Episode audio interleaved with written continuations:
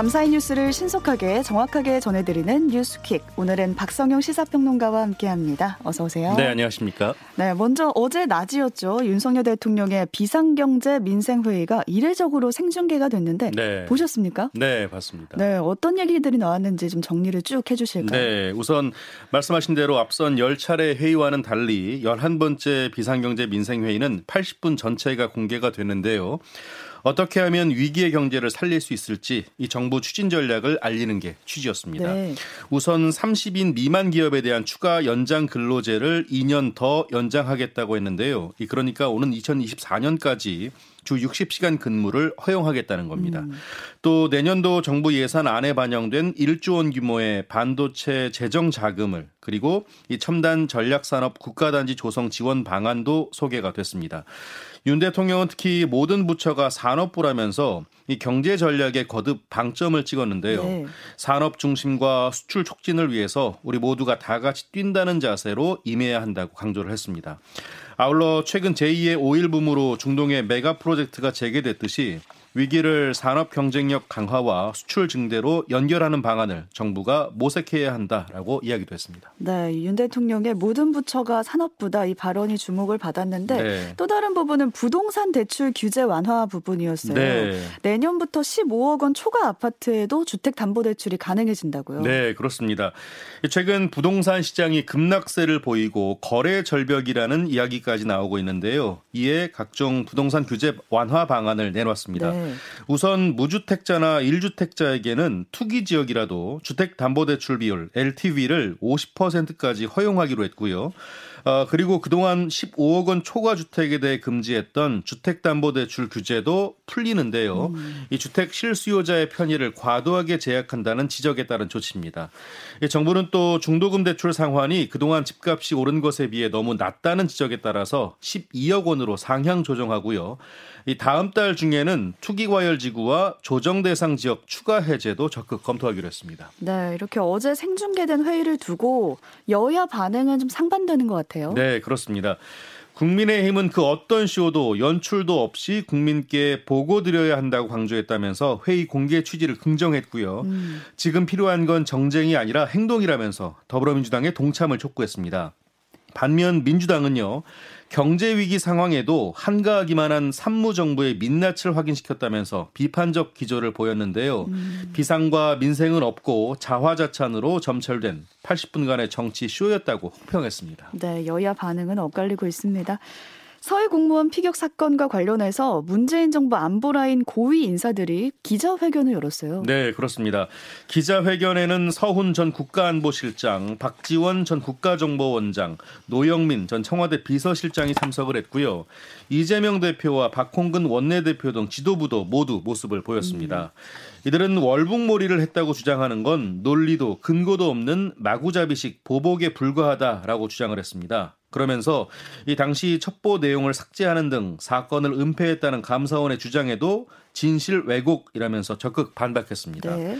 네 그리고 탈북민 북송 사건과 관련해서도 언급이 있었는데요. 이 동료 16명을 살해한 흉악범을 국민옆에 풀어둘 수 없었다고 했고요. 위기 관리를 위한 절차가 범죄로 매장되어선 안 된다라고 주장했습니다. 네, 이렇게 합동 기자회견을 연 건 처음이어가지고 주목을 받았는데 네. 어떻게 해석될지 봐야겠습니다. 이른바 청담동 술자리 의혹도 연일 뜨거운데요. 한동훈 법무부 장관이 가짜 뉴스라면서 지금 더불어민주당에게 공개 사과를 요구하고 있습니다. 네, 그렇습니다. 어, 지난 7월 한동훈 법무부 장관이 김앤장 변호사 30여 명과 고급 술집에서 음주 가물을 즐겼다는 김의겸 의원의 주장이 있었죠. 네. 이 장관직을 걸며 결백을 주장한 한 장관이 다시 한번 반박에 나섰는데요. 의혹 자체가 말이 안 되는 저질 가짜 뉴스로 민주당이 다수당 공신력을 악용해서 허위 사실을 유포했다고 맹비난했습니다. 음. 그러면서 민주당 차원의 공개 사과와 책임 있는 조치를 촉구했고요. 국민의힘도 이 김 의원이 상습적으로 면책 특권을 악용해서 일탈을 일삼고 있다면서 가세했습니다. 아, 또김 의원의 사과 여부와는 별개로 김 의원 징계안을 국회 윤리위에 제출하기로 했습니다. 음. 이에 대해 민주당은 한 장관이 피해자 흉내를 내서 아연 실색했다면서 술자리 참석 가능성을 배제할 수 없다고 거듭 주장했는데요. 예, 그러면서 의혹이 사실이면 제2의 국정논단이라면서 윤석열 대통령과 한 장관 행정부터 행적부터 낱낱이 공개하라고 맞받았습니다. 네. 이번엔 좀 안타까운 소식인데 경북 봉화군의 한 광산에서 또다시 갱도 붕괴 사고가 발생을 했습니다. 현재 광부 두 명이 빠져나오지 못한 상태라고요. 네, 그렇습니다. 이 경북 봉화군에 있는 아연 광산인데요. 그제 오후 이곳 수직갱도에서 작업하던 50대와 60대 노동자 두 명이 갑자기 쏟아진 수백 톤의 토사에 매몰됐습니다. 아, 네. 앞서 작업자 7명 가운데 5명은 자력으로 탈출하거나 동료들에게 구조가 됐는데요. 하지만 하지만 가장 깊숙한 곳에 있던 작업자 두 명의 무전이 끊긴 겁니다. 지금 그럼 매몰된 상태인 거죠? 네, 그렇습니다. 아직까지 생사 확인이 안 되고 있는데요. 이 구조 당국은 바로 옆 수직갱도에서 암석을 제거하면서 구조 작업을 진행 중인데 이 사고 지점까지 도달하는 데만 사흘이 걸릴 아, 것으로 예상이 되고 네. 있습니다. 이 지하에 여러 개 통로가 있다고 하는데요. 그래서 일단 구조 당국은 매몰자 가운데 한 명이 숙련공인 만큼 생존 가능성에 기대를 걸고 있는 상황입니다. 음. 이 사고 갱도는 일제 강점기 때 만들어졌는데요. 앞서 지난 8월에도 암석 더미가 무너져서 노동자 한 명이 숨지고 한 명이 다친 사고가 있었습니다. 네, 부디 어딘가에서 잘 견디고 있었으면 좋겠습니다. 추가 소식 들어오는 대로 전해드리도록 하겠습니다. 네. 레고랜드 사태로 전국의 금융시장이 지금 얼어붙은 상태인데요. 보증을 섰던 강원도가 빚을 앞당겨서 갚기로 했습니다. 네, 그렇습니다. 현재 강원 중도개발공사가 레고랜드 조성 사업을 위해서 금융권에 진 빚이 2,050억 원인데요.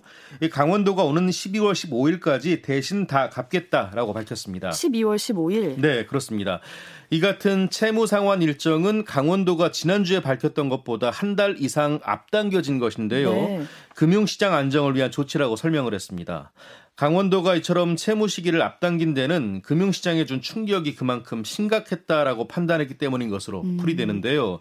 예, 하지만 이미 신뢰가 추락한 상태에서 이 상환기일을 한달 앞당긴 것이 얼마나 효과를 거둘지는 불투명해 보인다는 관측이 나오고 있습니다. 네. 이런 가운데 강원 지역 시민단체들이 이번 사태와 관련해서 이 정확한 경위 파악과 책임을 묻기 위한 특별위원회 설치를 요구했습니다. 네, 이 사태를 처음부터 따라오지 못한 분들은 이게 무슨 일인가 이렇게 하실 수 있는데 2부에서 이준규 기자와 좀 자세히 풀어보겠습니다. 이재용 삼성전자 부회장이 2012년 부회장으로 승진을 했었는데 지금 10년 만에 회장직에 올랐습니다. 네, 그렇습니다.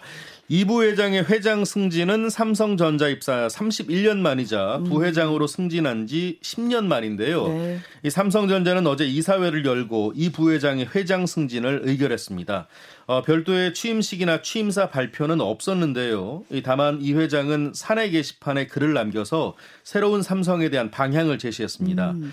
이 창업 일에 가장 중시한 가치가 인재와 기술이라면서 성별과 국적을 불문하고 세상을 바꿀 수 있는 인재를 모셔오고 이 세상이 없는 기술에 투자해야 한다라고 강조를 했고요. 네. 오늘의 삼성을 넘어서 진정한 초인류 기업 국민과 세계인이 사랑하는 기업을 꼭 같이 만들자라고 말했습니다. 네. 생명보험금을 노리고 남편을 살해한 혐의로 재판에 넘겨진 이은혜가 있었는데 기억들 다 하실 거예요. 1심에서 무기징역이 선고됐습니다. 네. 살인과 살인 미수 등의 혐의로 재판에 넘겨진 이은혜와 조연수의 1심 선고 공판이 어제 열렸는데요. 이 법원은 각각 무기징역과 징역 30년을 선고했습니다. 음. 또형 집행 종료 뒤에 20년 동안 위치 추적 전자장치를 부착하라고도 명령했습니다. 재판부는 이은혜와 조연수가 마땅히 해야 할 구조 활동을 하지 않아서 피해자를 숨지게 했다면서 부작위에 의한 살인 혐의를 인정했는데요. 음. 다만 심리적 지배, 이른바 가스라이팅을 통한 직접 살인 혐의는 인정하지 않았습니다. 네. 재판부는 특히 이은혜와 조연수가 피해자에 대한 살인을 계속 공모하고 시도한 데다 이 범행 뒤에 반성이나 참회도 없었다고 질타했는데요. 피해자가 죽지 않았다고 해도 사망할 때까지 범죄를 저질렀을 게 분명하다면서 음. 이 죄질이 극도로 불량해 사회로부터 영구히 격리해야 한다라고 밝혔습니다. 네, 이은혜는 무기징역을 받았고요. 조연수는 징역 30년을 받았습니다. 법원이 용산 대통령 집무실 인근에서 2만 명이 참여하는 대규모 집회를 열 수 있다 이렇게 판단을 했습니다. 네. 지난 18일 양대노총 공공부문 공동대책위원회가 오는 29일 용산역 잔디광장 삼각지역 14번 출구에서 약 2만 명이 참여하는 집회를 열겠다고 경찰에 신고를 했는데요. 이 경찰은 교통 체증 등을 이유로 주최 쪽에 이 집회 금지 통보를 했습니다. 이에 위원회가 서울 용산경찰서를 상대로 집회 금지 통고, 집행 정지 신청을 냈는데요. 음. 법원이 이를 전부 인용했습니다. 네. 이 법원은 이 사건 집회가 예정된 곳에서 집회를 개최하지 못할 경우 신청인의 회복하기 어려운 손해를 입을 우려가 있다라고 보인다고 판단을 했는데요. 네. 이 경찰의 주장을 받아들이지 않은 겁니다. 주최 측은 어떤가요? 자 이번 결정으로 용산 집무실 앞 집회와 관련해서 법원이 허용한 역대 최대 인원 만 명을 음. 넘기게 됐는데요. 하지만 정작 주최 쪽은 너무 늦은 통보라고 했고요. 음. 이 플랜 B 장소였던 서울시청 앞에서 집회를 한 뒤에 삼각지로 행진을 진행하기로 했습니다. 네. 지난해 부산시 교육청 공무원 임용 시험이 있었는데 여기에 응시한 공시생이 극단적 선택을 하는 일이 있었습니다. 근데 알고 보니까 그 시험에서 채용 비리가 있었는데 경찰이 당시 면접위원으로 참여한 공무원들을 무더기로 경찰에 넘겼다고요. 네, 그렇습니다. 어, 지난해 7월 부산시 교육청이 특성화고 학생을 대상으로 치른 건축직 공무원 임용 시험이 있었는데요. 음. 합격자 발표 이틀 뒤에 이 면접 과정에 비리가 있다면서 한 응시생이 극단적 선택을 했고요. 네. 유족의 고소로 경찰이 수사에 나섰습니다. 사건 발생 1년여 만에 이 면접 과정에 청탁 비리가 드러났는데요. 이 당시 면접위원은 공무원 3명, 자, 그런데 한 응시생의 점수가 면접 뒤에 수정이 됐고 음. 평가 항목 전체 우수 등급을 받아서 최종 합격이 됐습니다. 그럼 자살한 공시생은 채용비리 피해자였던 거죠? 네, 그렇습니다. 자, 알고 보니 응시생은 시교육청의 고위 공무원의 사위였는데요. 음. 경찰 조사 결과 시교육청의 고위 공무원은 이 자신의 사위를 합격시키기 위해서 교육청 부하 직원에게 청탁한 것으로 드러났습니다. 경찰은 이후 이 직원이 면접위원 A 씨로부터 문제를 알아내고 고위 공무원에게 전달한 것으로 보고 있는데요. 네. 이 관련해서 면접위원 공무원들과 교육청 고위 공무원 등 4명을 위기에 의한 공무집행 방해 혐의 등으로 불구속 입건해 검찰에 송치했습니다. 했습니다. 네. 이란에서는 지금 수십일째 반정부 시위로 지금 물리적 충돌이 끊이지 않고 있는데요. 네. 이런 상황에서 시아파 성지가 무장괴한의 공격을 받았습니다. 네, 그렇습니다. AP 로이터 통신 등에 따르면요. 현지 시간으로 26일 3인조 무장괴한이 시라즈의 시아파 성지죠. 샤체라그 모스크에서 총격전을 벌여서 최소 15명이 사망했고 오. 40여 명이 다쳤습니다. 이란 사법부는 괴한 가운데 2명은 경찰에 붙잡혔고 1명은 달아났다고 공식 발표했는데요. 이 목격자들은 괴한들이 저녁 기도 시간에 모스크로 난입해서 신자들에게 무차별적으로 총격을 가했다고 전했습니다. 음. 총격 이후에 이 순위파 극단주의 무장 조직 이슬람 국가죠 IS가 사건의 배후로 자처하고 나섰는데요. 이들은 총격에 따른 사망자를 20명으로 집계했습니다. 네. 관련해서 이란 대통령이 이번 총격을 규탄했고요. 그들이 후회할 만한 단호한 조치를 취할 것이라고 강조했습니다. 네, 혼란스러운 틈을 타서 테러 공격이 벌어졌습니다. 안타깝다는 생각이 들고요. 며칠 전에 충청남도 금산에서 아동 양육시설 어린이들의 교통사고가 있었는데 지금 온라인 커뮤니티를 중심으로 후원이 이어지고 있습니다. 네. 어, 사건 개요부터 좀 말씀드리면 네. 지난 25일 오전에 우즈베키스탄 국적의 유학생이 몰던 차량이 이 중앙선을 넘어 인도로 돌진해서 등교 중이던 초등학생 4명을 덮치는 음. 사고가 있었는데요. 네. 이 사고를 당한 아이들 4명 가운데 2명은 병원에서 일단 퇴원을 했고요. 현재 2명의 아이는 병원 중환자실과 일반 병실에 각각 입원한 상태입니다. 자, 그런데 교통사고를 당한 아이들이요. 이 아동 양육시설에 입소한 상황이어서 안타까 움을 음, 더했고요. 네. 게다가 해당 사고 운전자가 책임보험만 가입돼서 보험의 도움도 크게 받지 못한 것으로 알려졌습니다. 이 때문에 앞으로 치료에 필요한 병원비는 계속 늘 수밖에 없는 터라 더 안타까운 처지에 놓여 있었는데요. 아. 이 같은 소식이 알려지자 이 자동차 관련 인터넷 커뮤니티 커뮤니티 회원들이 발벗고 나섰는데요.